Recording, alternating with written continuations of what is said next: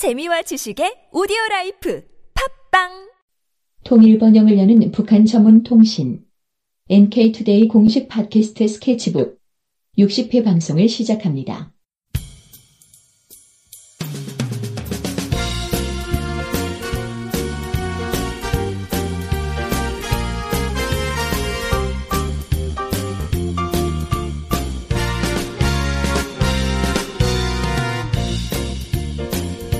안녕하세요. 이동 기자입니다. 안녕하세요. 문경환 기자입니다. 네, 오늘은 인터뷰 기사 하나를 좀 소개해 드리려고 합니다. 참 오래간만에 하는 것 같네요. 네, 저희 인터뷰 따기가 참 쉽지 않아요. 네. 방북 인사들을 인터뷰를 따려고 하는데 방북 인사를 한국에서 만나기가 하늘의 별 따기 아닙니까? 그렇죠. 특히 이제 최근에는 북에 다녀온 사- 그 한국 사람들이 거의 없기 때문에 더더욱 좀 어려운 것 같습니다. 네, 그래서 외국인을 만났습니다. 네. 네, 러시아인을 만났는데요. 평소에 러시아 사람을 만날 기회가 참 흔치 않잖아요. 그렇죠. 근데 제가 어, 그 러시아인을 작년에 한번 그 유라시아 횡단 네. 그 랠리 있지 않습니까? 그때 이제 러시아 사람들 좀 만나고 예. 이번에 또 처음 만났어요. 네. 두 번째로 만났는데. 어, 그분은 뭐 어떻던가요? 북한을 많이 방문을 뭐 하셨던 건가요? 예, 이분을 알게 된 게 사실 이 블로그를 뒤지다가 네. 저희가 이제 북한 소식을 전하기 위해서 아 이런저런 블로그 뒤지다가 러시아인 블로그인데 이 블로그에 한국과 북한에 대한 여러 소식들이 있더라고요. 네. 그래서 어 이거 뭐 하는 사람일까 하고 봤더니 기자였어요. 음. 러시아 기자인데 그 러시스카야 가제타라는 그 러시아의 이 관용 언론사입니다. 네. 음, 정부에서 이제 운영하는 언론사인 거죠. 네. 여기 동아시아 특파원이더라고요. 음. 동아시아 특파원으로 한국에 상주를 하고 있습니다. 어, 동종업계 분이시군요. 네네. 기자가 기자를 인터뷰하는 네. 아주 희한한 이제 상황이 됐는데 어쨌든 어, 이분이 올해 4월 달에 네. 북한에 한 보름 정도 갔다 왔어요. 어. 그러니까 상당히 최근에 다녀온 거죠. 네. 그래서 아 최근 북한 모습은 어떤가 이런 것들을 좀 보려고 이제 만났습니다. 음. 네. 이분이 그러면은 인터뷰를 할 인터, 이분과 인터뷰를 할 때 뭐 어떻게 러시아어로 한 건가요? 예, 제가 러시아어를 공부를 열심히 해가지고 러시아어로 인터뷰를 하려고 했는데 보니까 한국말을 아주 잘하시더라고요. 아, 그래서 이제 그 이분 이름이 뭐냐면은 키리아노프 알렉입니다. 음, 네. 네. 러시아의 그 페테르부르크 대학을 나왔는데 거기 한국어과를 나왔다고 합니다. 아, 그래서 서울대에서 학사 석사까지 마쳤어요. 네. 그러니까 러시아에서 대학 다니고 한국으로 유학을 와서 서울대에서 또 공부를 한 그래서 한국말을 아주 잘한 거죠. 음. 아, 그리고 지금 이제 부산에 있다고 하고요. 네. 어, 기자가 특파원인데 부산에 있으면 불편하지 않을까라고 생각을 했더니 예, 이분이 이제 서울에서 서울대 다니면서 서울에서 많이 살았을 거 아니에요. 네. 그러다 보니까 새로운 도시에서 또 살아보고 싶다. 아, 그래서 이제 부산에 가서 부산에서 이제 살고 있다고 하고 네. 그 동아시아 특파원이다 보니까 한국에만 있는 게 아니라 동아시아의 여러 나라들을 계속 왔다 갔다 하더라고요. 아. 그래서 뭐 부산에 있는 것도 뭐 크게 불편하지 않았던 것 같아요. 네. 아무튼 그 이번에 이제 세 번째로 어, 동아시아 특파원으로 파견된 것이라고 하고 지금 이제 한국에 온 건 한 2년 돼서 이 2년쯤 살고 있는 거고 총 14년 동안 한국에 머물렀다고 합니다. 어, 상당히 오래 계셨네요. 예, 어. 그러니까 뭐 한국말이 아주 유창하죠. 거의 네. 어 말이 다 알아들을 수 있는 그런 음. 상황이었어요. 러시스카야 가제타 이 언론은 그 북한에도 통신원이 있는 건가요? 어 아니요 없습니다. 그러니까 이분이 동아시아 특파원으로 그냥 동아시아 전체를 다 담당하고 있더라고요. 네. 그리고 북한에는 러시아 언론인으로는 타스 통신에서 한명 음. 이렇게 통신원이 가 있는 걸로 그렇게 되어 있습니다. 네. 그리고 한국에는 러시아 특파원이 두 명 있는데 한 명이 이제 본인이고 또 한 명이 타스 통신에서. 어, 타스 통신은 그러면 그 북한에 한 명, 한국에 한 명 이렇게 있는 거네요. 그렇죠. 네. 음. 그러니까 러시아에 보도되는 그 한국 소식의 50%는 본인이 쓰는 거다 이렇게 얘기를 하시더라고요. 네. 그, 이분이 한국에 대해서 관심을 갖게 된 그 계기가 참 궁금한데, 어떤 계기로 관심을 갖게 됐다고 그러시던가요? 그러니까 참 사실 한국인들은 러시아에 별 관심이 없잖아요. 네. 러시아 하면은 그냥 옛날 소련을 떠올리거나 아니면 이제 최근 이제 푸틴 대통령 얘기 많이 나오니까 푸틴 이 정도만 알고 있는데 러시아 사람은 그럼 한국을 얼마나 알까? 러- 러시아는 그래도 어쨌든 세계 옛날에 이 소련과 미국 이 냉전 시대 세계 이제 최강대국 중에 하나였잖아요. 네네. 그러니까 전 세계에 뭐 모르는 사람이 없을 건데 한국은 사실 외국에 나가면 한국이 그렇게 유명한 나라는 아니란 말이에요. 음. 우리의 기대만큼. 그래서 그렇죠. 뭐 아무래도 러시아 사람들은 한국을 잘로 모를 거라고 생각했는데 물어보니까 아 러시아 사람들이 한국에 대해서 많이 알고 있다고 하더라고요. 어, 특히 이제 케이팝이나 드라마 이런 네. 것들이 러시아에 전파돼가지고 쉽게 말해서 이제 한류가 어. 러시아에도 있다는 거죠. 그 드라마는 참 저희가 볼 땐 맨날 똑같은 내용 같고 재미가 없던데 외국 가면 참 인기가 좋나 봐요. 아무래도 뭐 신선한 어, 정서나 이런 것도 다르고 그러니까 음. 신선한 것 같아요. 음. 그리고 이분이 또 태권도를 했대요. 아, 그러니까 태권도를 하면서 이 한국에 관심을 갖게 됐다. 이렇게 음. 좀 얘기하더라고요.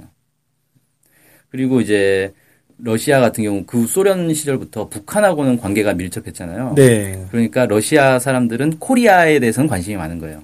그게 이제 North Korea냐 South Korea냐는 일단 차치하고 Korea라는 것 자체는 Korea라는 네. 나라 자체는 익숙하다 이렇게 얘기하더라고요. 그러니까 뭐 Korea라는 거는 아, 는데 그게 South인지 뭐 North인지 이거까지는 뭐 모른다 하더라도 Korea라는 단어 자체는 익숙하다. 뭐 그렇죠. 이렇게 볼 수 있다는 거네요. 네네. 그럼 이분이 이제 한국인들도 많이 만나셨을 것 같은데 아무래도 한국이 그, 그 만난 한국인들이 러시아에 대해서 어떻게 바라보든 바라본다 이런 얘기를 하신 게 있나요? 네, 그걸 물어봤더니 뭐 아무래도 다양한 사람들이 있으니까 뭐 사람마다 다르지 않냐. 뭐 한마디로 정리하기는 좀 어렵다. 네. 이렇게 이제 얘기하는데 어쨌든 한국의 주변국들 뭐 일본, 중국, 러시아, 미국 이런 나라들 중에서 제일 관계가 없는 게 이제 러시아라는 건 이제 뭐 맞는 거고. 네. 어, 물론 25년 동안 수교를 그 수교가 25년 전에 이제 수교를 해가지고 그동안 막 교류도 많이 하고 그래가지고 많이 알고는 있지만 그래도 여전히 가장 먼 나라로 생각한다 음. 이렇게 얘기하시더라고요. 아무래도 약간 좀 그런 게 있겠네요. 네. 네. 이번에 이제 방북을 뭐 15일 보름 이상 그 했다고 들었는데 그럼 이분이 방북을 했을 때 기존의 북한에 대해서 이제 알고 있는 것과 다른 점이 있지 않았을까 생각도 좀 들거든요. 그 91년도부터 한반도에 관련된 문제를 계속 다뤄왔다 그래요. 네. 그래서 최근 몇 년간 특별히 새로운 것은 없었다. 음. 그러니까 계속 자주 보다 보니까 이렇게 크게 이렇게 새롭다라고 느끼는 건 없었나 봐요. 네. 그러니까 왜 우리도 그 애 키우는 집에 가면 오랜만에 애 보면 어 애가 이렇게 많이 컸어 그러는데 부모들은 모르잖아요. 네. 맨날 똑같은데 뭐가 컸냐 이렇게 얘기하는 것보다 이제 음. 비슷한 것 같아요. 어, 근데 이번에 이제 북한에 갔을 때이 생각보다 통제가 없었다 그래요. 어. 그러니까 마음대로 사진도 찍고 뭐 사진 찍은 것들 중에서 막 이 검열해가지고 지우라고 하거나 그런 것도 없었고 음. 그래서 어 그거는 좀 이제 많이 바뀐 것 같다 이렇게 얘기를 하고요. 네. 근데 그 라진 있잖아요. 네, 라진 네. 선봉 특구 여기서는 사진을 이제 많이 못 찍었다 그래요. 음. 그때 이제 혼자 이렇게 취직한 게 아니라 러시아 대표단, 한국 대표단이 함께 갔었다 그래요. 네. 어, 그래서 참 특이한 게 한국 대표단도 거기 있었대요. 라진에 그 전혀 뭐 우리는 모르고 있는데 한국 대표단 그 한국 기업 관련 그 관련자가 갔을 수는 있겠다 생각 드는데 음, 대표단 그 사람 얘기하는 거죠. 음. 기업 그러니까 어쨌든 그게 대표단인 거잖아요. 네. 음, 뭐 정부 대표단이라는 얘기 아니고 어차피 공식- 여기서도 네. 러시아 대표단이 러시아 정부 사람은 아닐 거고. 그러니까 공식적으로 간다 이런 얘기는 딱히 본 적이 없었는데 그쵸. 실제로 있었다는 거네요. 네. 어. 아무튼 이런 사람들하고 같이 가다 보니까 좀 이제 제안을 받았던 것 같다. 이렇게 이제 얘기를 했고요. 갔는데 왜 제안을 받았을까요? 그러니까 이 사람들이 사람이 여러 명 있다 보니까 이 사람들이 이제 라진 특구에서 이 아, 자유롭게 어디 가서 찍고 이러지 예. 못하고 그냥 정해진 곳에만 가야 된다. 그렇죠. 됐다. 네, 단체로 이렇게 우르르 몰려다녀야 되는 거니까 음. 그런 건 있었던 것 같아요. 음. 그리고 또 이제 평양에 대해서도 생각보다 멋있는 도시다. 뭐 이렇게 얘기하고 나무도 많고 거리도 넓고 이 모스크바가 떠올랐다 그래요. 음. 모스크바 같았다. 평양이 뭐 이렇게 얘기를 하고 음. 또 모든 것이 재밌었다. 뭐 고려항공 탔을 때 재밌었고 순항 비행장 가서도 사진 많이 찍고 그랬다 그럽니다. 음.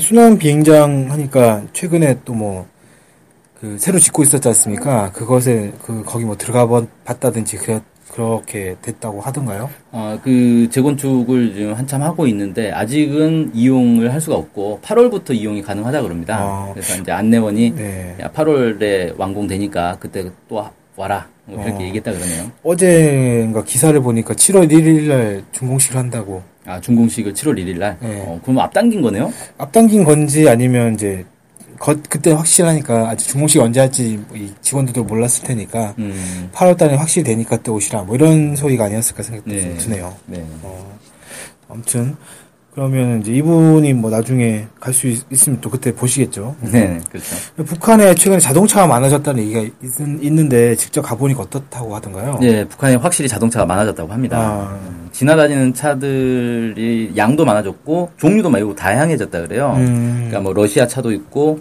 그다음에 평화 자동차 에서 만든 네. 차도 많이 봤다고 합니다. 네. 그러니까 평화 자동차가 원래 그 통일교 쪽에서 북한에 가가지고 합작으로 이 만든 기업인 거잖아요. 네, 자동차 네. 공장이잖아요. 근데 이 어, 남북 합작이다라는 것 정도는 북한 사람들도 아는데 음. 이게 이제 통일교가 들어와서 한 거다라는 건 잘 모르더라고 그래요. 음. 그러니까 그냥 남북 합작 기업이구나. 뭐 이렇게만 좀 근데 뭐 북한 입장에서는 그게 뭐 통일교 통일교든 기독교든 큰 관계 없을 것 같다는 생각이 좀 들긴 네, 하는데. 그러니까 뭐 그렇게 자세한 건 잘 모르는 것 같다. 네. 그러고 예, 이분이 이제 차에 관심이 많아가지고 차동 평화자동차 공장을 가려고 했었대요. 음. 근데 다른 거 취재할 게 너무 많아가지고 시간이 없어서 못 갔다 그럽니다. 음. 이제 자동차 가격이 얼마냐고 물어봤더니 한 1200, 아니 12,000달러, 14,000달러 뭐 이 정도부터 시작을 한다 그래요. 어, 12,000달러, 14,000달러 정도면 한국 돈으로 한 1,200만 원에서 1,400만 원, 이 정도가 될 것 같은데, 네. 그 한국이랑 좀 비슷하네요. 예, 그. 평화자동차에서 만드는 게 뭐 소형차, 경차 이런 거 안 만들잖아요. 네네. 좀 이렇게 대형차, 대형 승용차들 많이 만들죠. 음. 그러다 보니까 어 가격은 큰 차이는 없는 것 같은데 어 근데 이제 달러로 보면은 차이가 별로 없는데 이 달러가 그 나라에서 어느 정도 가치를 갖는가로 놓고 봤을 때는 뭐 한국에서 뭐 12,000달러 해가지고 뭐 1,200만 원 그러면 아 고급 승용차니까 당연히 그 정도 가격 뭐 나오겠지라고 하는데 북한에서도 똑같은 느낌을 받을지는 뭐 잘 모르겠다. 음. 더 비싸게 어 비싸게 느낄 것 같아요. 일단은 북한에서는 이제 똑같은 우리가 우리 1달러는 한 천 원 정도 되니까 뭐 햄버거 하나 사 먹고 끝이네 뭐 이렇게 생각할 수 있는데 북한에서는 1달러가 더 이제 높은 가치를 갖는 것으로 좀 보여지거든요. 네, 아무래도 좀 그렇죠. 예. 어. 그래서 우리는 이제 뭐 돈 좀 있으면 자동차를 사는데 북한에서는 돈 좀 있다고 자동차를 살 수 있는 게 아니라 돈이 아주 많아야 자동차를 살 수 있는 그런 것 같습니다. 아, 어쨌든 뭐 12,000달러, 14,000달러 이렇게 된다고 하면 그 가격이 있어도 사는 사람이 있기 때문에 그 가격이 형성되는 거 아니겠어요? 그렇죠. 아무래도? 그 가격으로도 사는 사람들이 있다는 얘기죠. 음, 아니, 또 이제 뭐 최근 북한의 카드 이런 얘기, 카드를 쓴다 이런 얘기들이 있는데 실제로 네. 뭐 보셔서 뭐그 이용하는 거 보셨는지 아, 예. 궁금하네요. 그 직불 카드를 쓴다 그래요. 네. 그러니까 체크 카드인 거죠. 네. 음, 호텔이나 레스토랑 이런 데서 이제 이용할 수 있다 그러고 그 이제 카드가 이제 신기해가지고 사진도 찍어왔다. 음. 그렇게 얘기를 합니다. 그 북한 가면 외국 사람들은 핸드폰 쓸 수 있잖아요. 이번 네. 알렉시는 직접 거기서 핸드폰 써 보셨는지 그것도 궁금합니다. 예. 그 외국 사람만 쓸 수 있는 게 아니라 자국민들도 쓸 수 있죠. 예, 그렇죠. 아, 당연히 아니 그렇긴 한데 어쨌든 외국 사람들 그 사- 외국 사람들도 쓸 수가 있으니까. 예, 예. 근데 어, 굳이 필요하지 않아서 안 썼다 그래요. 어. 예, 별로 이렇게 어차피 거기에 그 전화 통화를 막 할 만한 사람이 북한에 살고 있는 것도 아니고 그러니까 하긴 별로 그러겠네. 이제 하긴 좀 그러겠네요. 네. 그리고 이제 뭐 필요하면 쓸 수는 있었는데 뭐 굳이 필요하지는 않아서 안 썼는데 보니까 이 북한 주민들이 휴대폰을 굉장히 많이 쓴다 그래요. 음. 음, 뭐 평양뿐만 아니라 남포나 신의주나 이런데 이제 여러 도시들을 갔었는데 음. 거기서도 보니까 어, 아주 많은 사람들이 쓰고 있고 북한에서 이제 자체 제작한 아리랑 그 스마트폰이죠. 네. 그것도 있고 뭐 플리평 옛날에 이제 우리가 쓰던 아. 플리평 뭐 이런 것도 있고 어, 신의주에 가서 보니까 젊은 여자들이 이 휴대폰을 진짜 많이 쓴다 그래요. 어. 그러니까 한국처럼 시간만 되면 이 휴대폰만 들여다보고 있다는 거. 뭐 저도 이제 출퇴근할 때 지하철을 보면 사람들이 다 귀에 이어폰을 꽂고 아래를 보면서 휴대폰 하고 있는데 뭐 그 정도까지는 모르겠지만 아무튼 여성들이 막 길 가면서도 휴대폰 하고 이런 걸 보셨나 봐요. 예, 어, 다들 그러고 있다고 합니다. 네. 참 똑같군요 어떻게 보면. 이제 그쪽에서 가셔서 이런저런 얘기를 많이 하셨을 것 같은데 이 정치적인 이야기나 이런 것들은 혹시 해보셨을까 그것도 궁금한데 뭐 최근에 현영철 인민무력부장 수청설 이런 얘기도 있고 한데 그런 건 좀 궁금하잖아요. 가서 물어보고 예. 싶고 이럴 이럴 것 같은데 혹시 뭐 물어보셨던가요? 아, 아니요, 아니요. 그거는 이제 민감한 얘기들은 서로 하지 않았다 그래요. 음. 그래서 뭐 그런 어, 정치적인 얘기 이런 것들 묻지도 않았고 북한에서도 뭐 북한의 이제 정치 문제나 이런 것들 얘기하지도 않았고 음. 그래서 그냥 이렇게 편한 얘기들만 쭉 하고 온 것 같습니다. 네. 네, 오늘은 여기까지 좀 얘기를 하고요. 지금 할 얘기가 많거든요. 이분하고 네. 얘기를 장시간 해가지고 그래서 뭐한 번에 다 하면 너무 기니까 좀 나눠서 어, 하는 걸로 하죠. 오늘은 일부 시간으로 해서 아, 어떤 사람을 만나서 뭐 개괄적으로 어, 북한에서 뭐 어떤 데를 가봤는지 이런 얘기들을 좀 나눠보고요. 다음 시간에 본격적으로 이제 어, 북한의 어, 구석구석을 한번 살펴보도록 하겠습니다. 네, 오늘 방송은 여기서 마치도록 하겠습니다. 감사합니다. 감사합니다.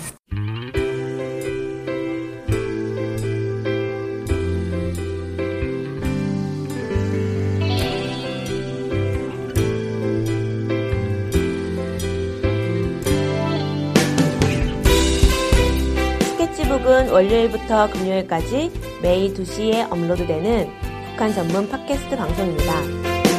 스케치북은 아이튠즈, 팟빵, 유튜브로 들을 수 있습니다. 정확한 북한 소식을 통해 평화 통일을 앞당기는 NK투데이 공식 팟캐스트 스케치북.